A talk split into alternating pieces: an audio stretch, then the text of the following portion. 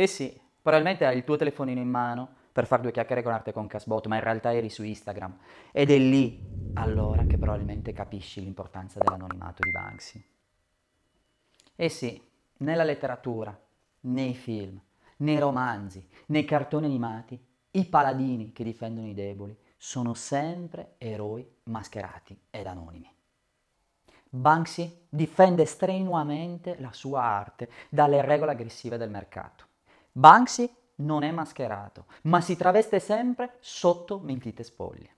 Banksy tiene al suo anonimato come null'altro al mondo. Banksy è un eroe un eroe dei giorni nostri, nell'era dei social network dove non esiste riservatezza, dove nessuno è più al sicuro da post, stories, geolocalizzazioni, link e molto altro ancora, Banksy sembra davvero avere un superpotere, quello dell'anonimato.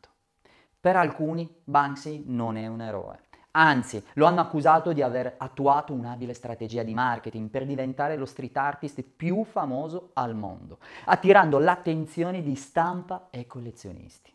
Ma forse questa critica, che pure potrebbe avere un fondo di verità, nasconde una provocazione, un modo per provocare e provare a stanare Banksy dal suo anonimato.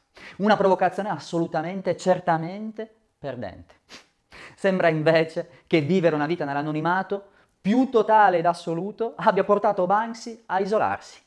Pensiamolo nella sua città natale, a Bristol, dove è probabile che un bel po' di persone lo conoscano. Un vero e proprio pericolo. Troppe persone forse lo conoscono, fin da quando non era ancora famoso.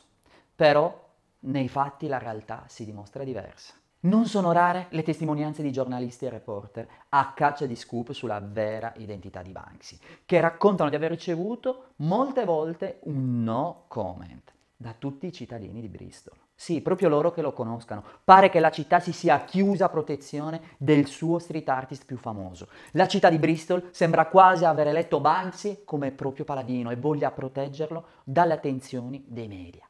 Il suo anonimato risulta anche per questo vincente lo protegge. Muoversi nell'ombra per uno street artist diventa una condizione di sopravvivenza, nella giungla della città e nelle reprimende della polizia.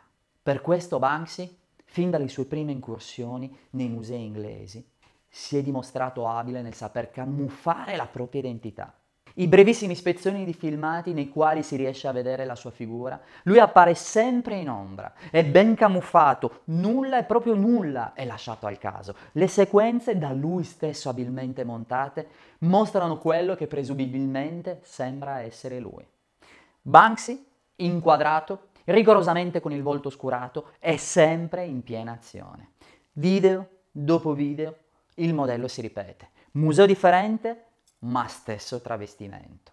È riconoscibile. L'aspetto che predilige è quello del tipico pensionato inglese, con barba, baffi, che passeggia annoiato per le sale del museo, indossando un pesante quanto anonimo impermeabile. Dopo essersi guardato attorno, per evitare occhi indiscreti, all'improvviso eccolo, che con una mossa velocissima attacca alle pareti il suo quadro, fissandolo con la forza delle braccia e una colla da presa rapida. Combinata l'intrusione espositiva, Banksy si allontana guardingo. Eh sì, verso l'uscita? Ebbene no, Banksy stesso ha raccontato che in alcune delle sue incursioni, pur rischiando il suo anonimato, dopo aver messo a segno il suo colpo, si è ritrovato a girare nella sala, nell'attesa che qualche visitatore guardasse il suo operato e notasse la differenza rispetto agli altri quadri del museo. A quanto pare nessuno sembra avergli regalato questa soddisfazione. Ma certo l'attesa deve avergli regalato tantissima adrenalina.